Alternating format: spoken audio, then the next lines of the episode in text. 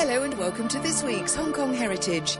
This weekend marks the 95th birthday of local historian Dr. Dan Waters, who's been a regular on the programme since he was 80. I'd like to wish him a very happy birthday and we'll return to him later in the programme to talk about some of the Hong Kong sounds he remembers from decades past. First, photographer Lawrence Lai started documenting the city as a boy when his uncle lent him his camera. Since then, Lawrence Lai has gone on to capture many images over the past three decades of our urban landscape, some of which have long since disappeared, such as the jet planes travelling over Kowloon City on their way to land at Kai Tak. Lawrence Lai also helps underprivileged children in Hong Kong to share his passion for photography.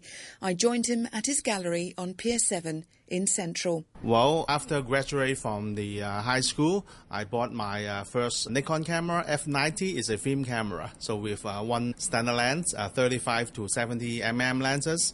And then uh, during the weekend, I love to uh, bring my camera, walking around, especially Hollywood Road, that area, as well as Wan Chai and Yau as well because there's uh, lots of things. Especially, I love the uh, old architect and the people who um, on the street and the people who working on the street. I'm really interested about this, and so that's talking about at the early 90s. So I. So in the early 90s, you're just first experimenting with your Nikon. So what kind of old architecture did you photograph at that time?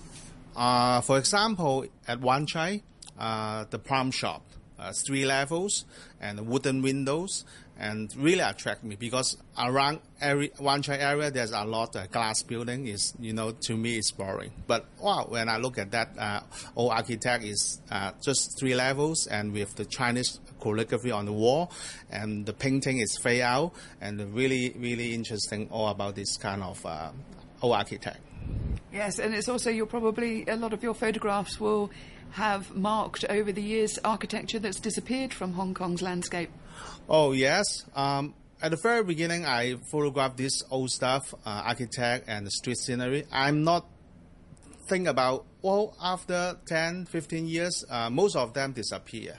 And at the very beginning, just I like it, I love it. So, but after to be to become a photographer and run my gallery, I start to print these uh, images, put it into my gallery, and some local foreigner. Um, they live here for 10, 20 years. So when they look at these old images, they say, oh, amazing. Oh, this is the Plum Shop. This is um, uh, Central, so Mo- Wellington Street, but most building gone and the iconic uh, landmark gone. So that uh, they bought that kind of photos. And I realized, whoa, this kind of images very important that I took um, at the early 90s. Is it quite challenging to photograph in Hong Kong in terms of the weather? Yes, uh, especially in the summertime. Especially summertime is hot and humid, and as a photographer, I carry some sometimes two camera, uh, two to three lenses, and some film.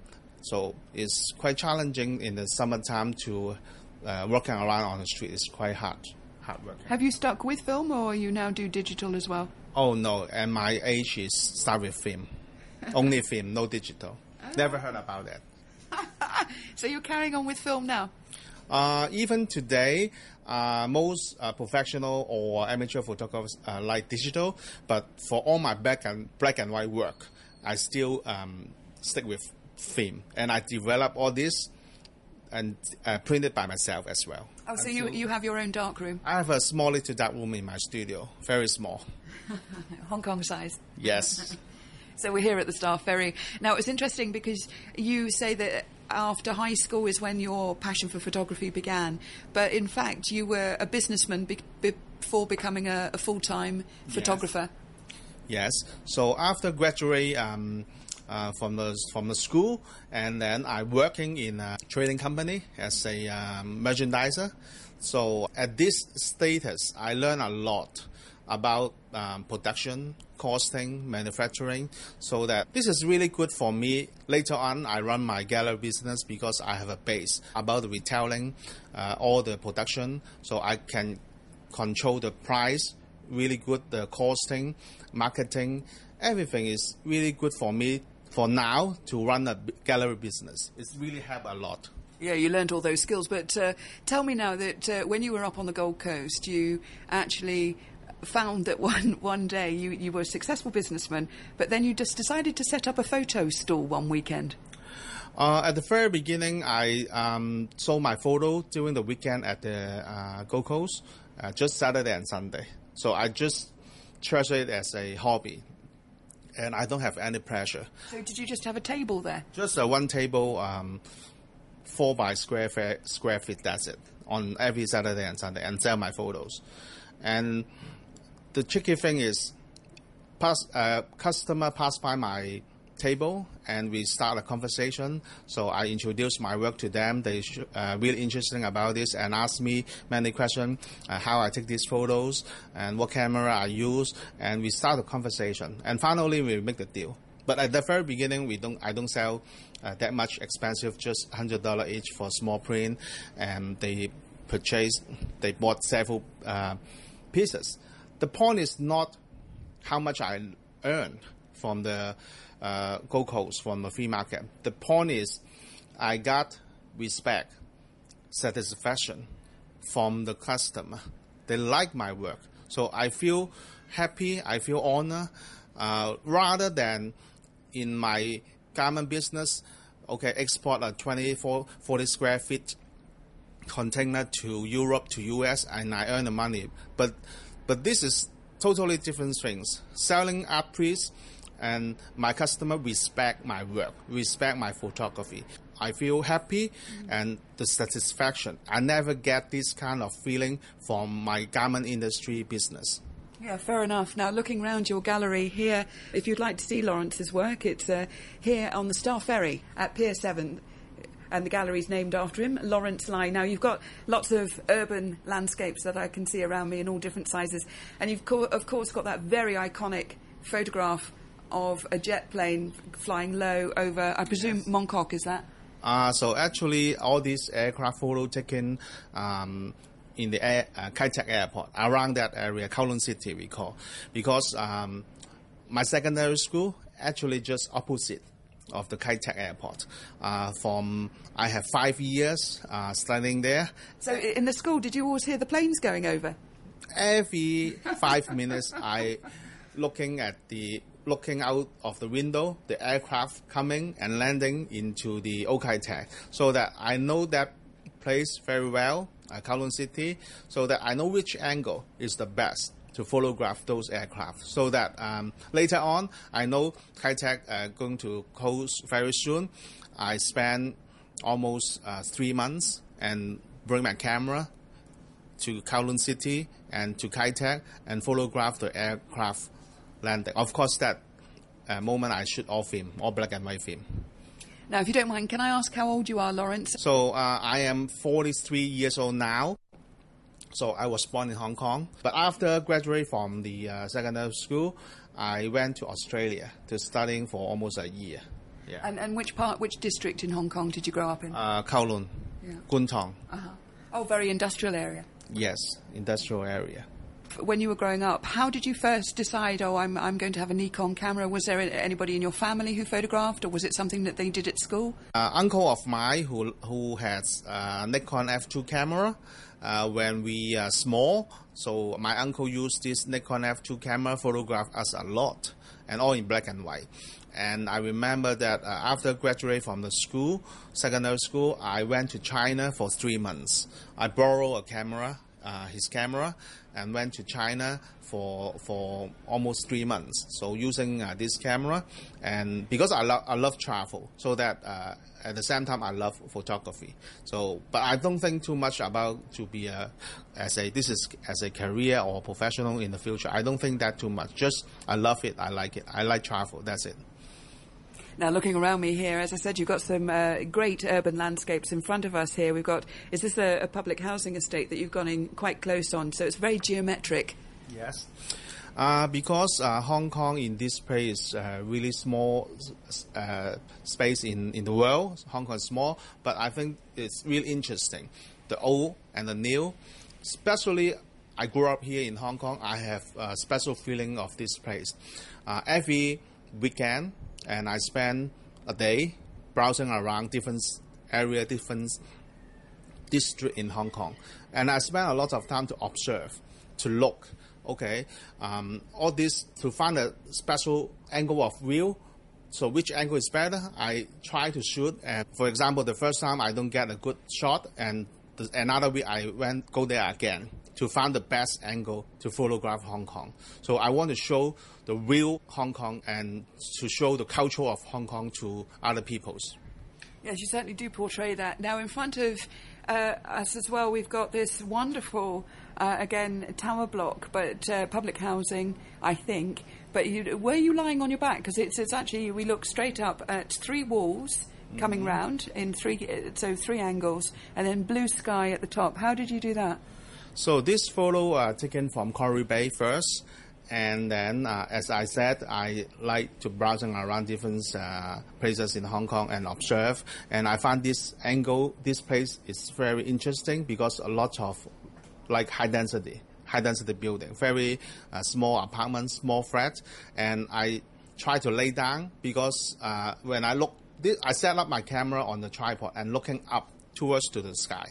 And I went there for several times. The first uh, two times I, I didn't get any good shot. Then I think and I I went there again at the evening at about 6 p.m.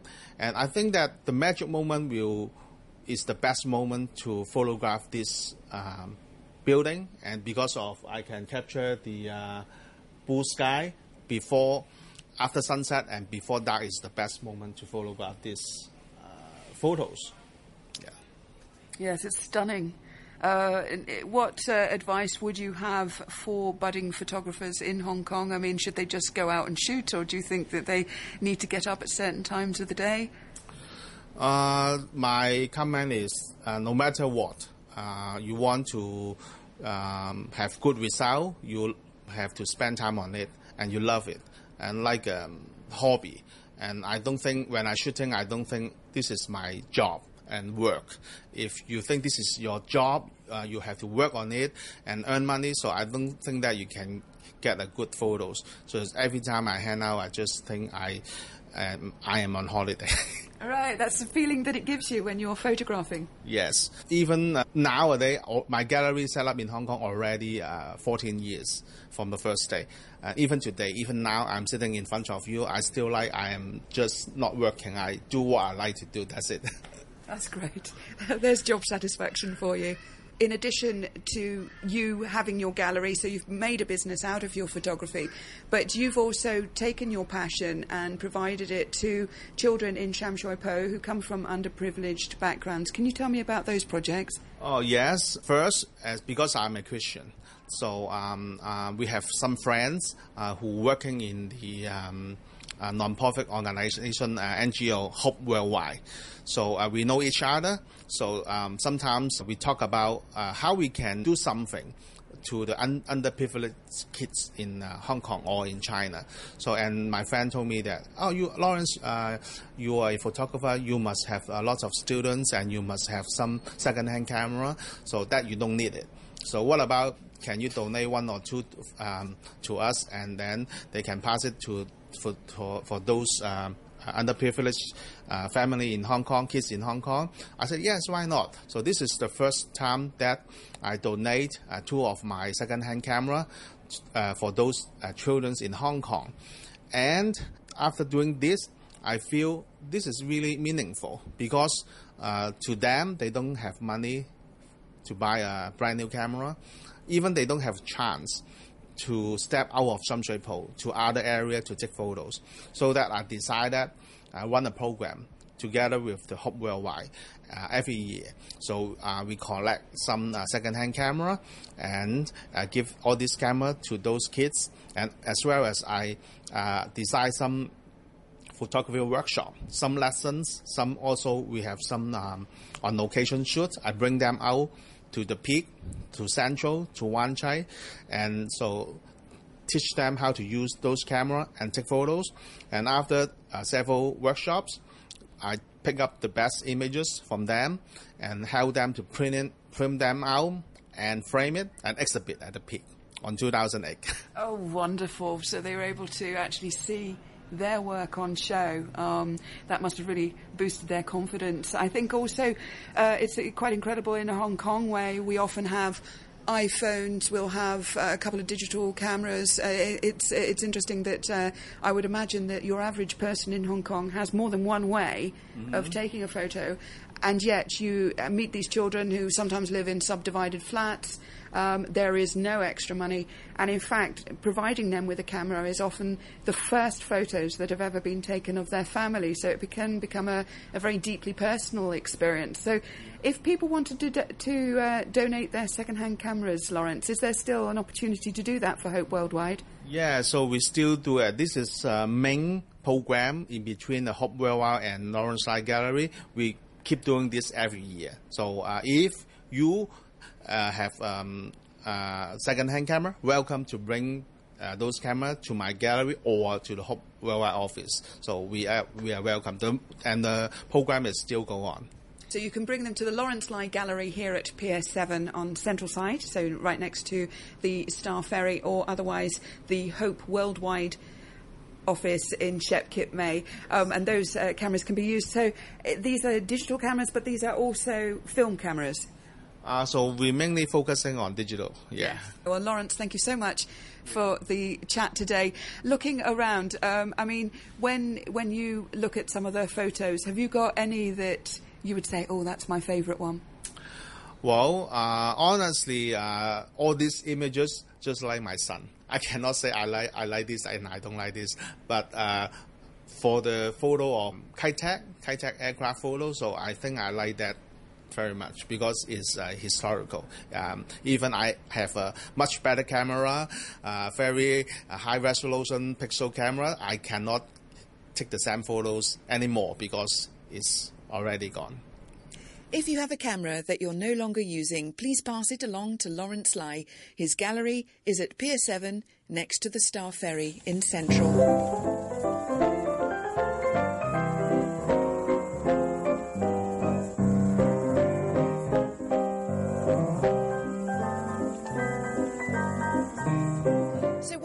Newspapers saying 100 years ago? Well, there were the court cases that these days read like the script from a BBC Sunday night drama. This one is from the Hong Kong Telegraph of 1915. At the police court this morning before Mr. Lindsell, Myrtle Nicholas of 33 Wyndham Street was charged with being drunk and disorderly at the Canton Wharf last night. His Worship. Your name is Myrtle Nicholas? Defendant. No, Hetty Ellis. That is the name I'm going under now. His Worship. But you gave your name as Myrtle Nicholas at the police station.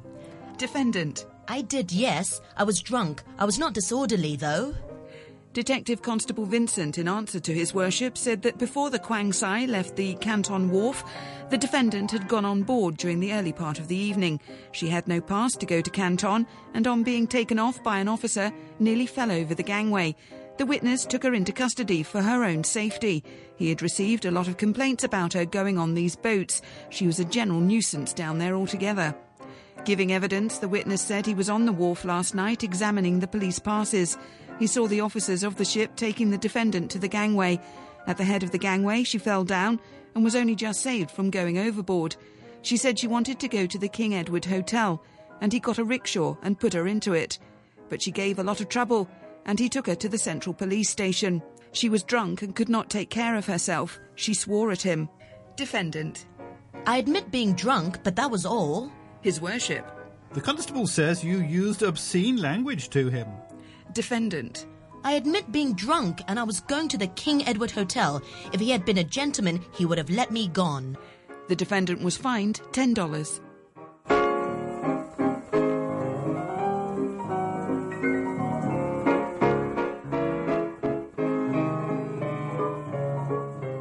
Thanks to RTHK's Hugh Tiverton and Noreen Meir for lending their voices.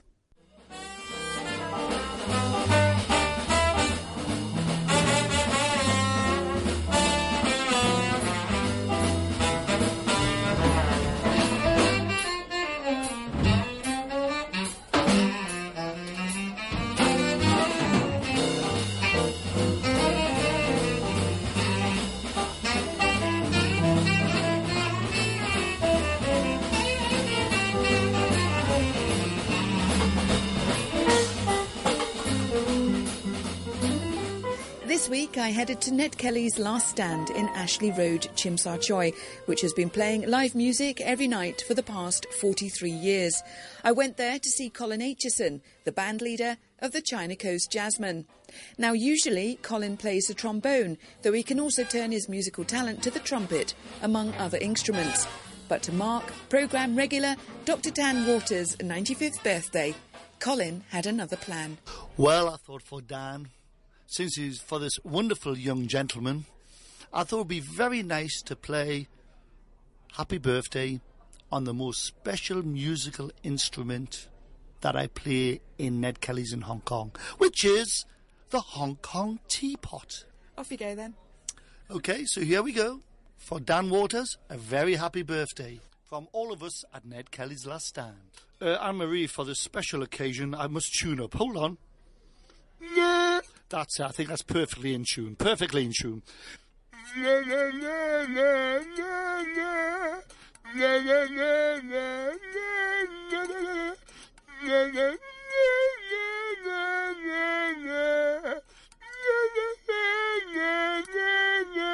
And now, one octave higher.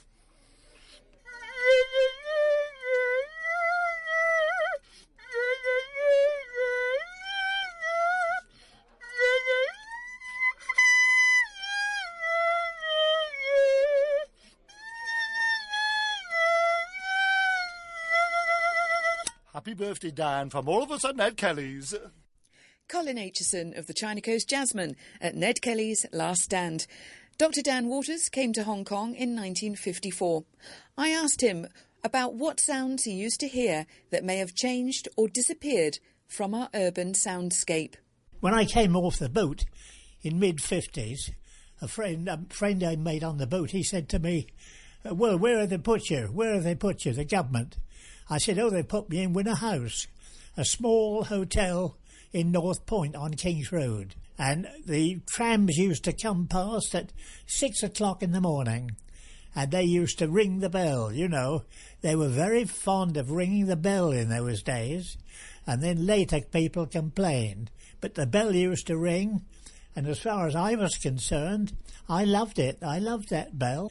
And then I was in the uh, Winner House, a small hotel, for two months. And then we moved to Conduit Road. And then I used to walk along there, along Conduit Road. It was like a country road in those days. And I sometimes, believe it or not, I used to hear barking deer from the peak. Men used to come round, old men used to come round, street criers, you can call them.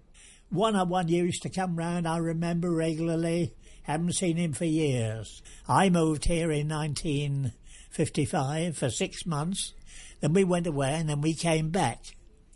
And uh, we came back again in 1976. Oh, so to Conduit Road. That's right. Back to Conduit Road in 1976. And there was this old man who used to collect scrap metal. Now, that was one. Another one I remember who we used to patronise a bit used to sharpen knives. He had a grinding machine, a hand grinder. They all called out, but then there was another man who used to sell lengths of bamboo for drying the clothes. And they used to shout out, Long Sam, Long Sam, my juk, Long Sam means hang out the clothes and my juk, buy my bamboo. But we never bought any, to be, be perfectly truthful, because we've always had a little uh, metal rack. In actual fact, they used to throw up newspapers as well, up into the balconies, not here, but down below.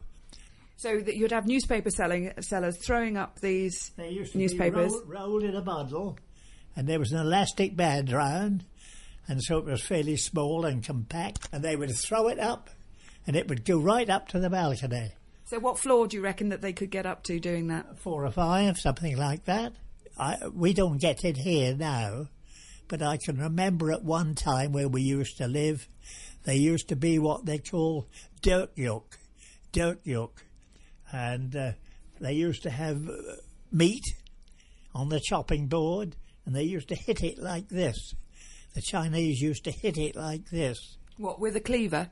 Yes, with a cleaver, flat. And the, uh, the purpose of this was to tenderize it, tenderize the meat. The noise used to go right the way through the building. That was very common years ago. and also, of course, uh, people went but travelled by ship years ago. I mean, I came by ship when I left on my first and second leave. Uh, I went by ship, but on the other hand, there used to be parties on the ship to see people off, and there were streamers, and the band played, and all that sort of thing. Uh, and the band would be on the shore. Uh, they would hire the police band, but uh, brass band, and it was quite an elaborate ceremony. And uh, yes, a lot of old sentimental songs such as Auld Lang Syne" and things like that.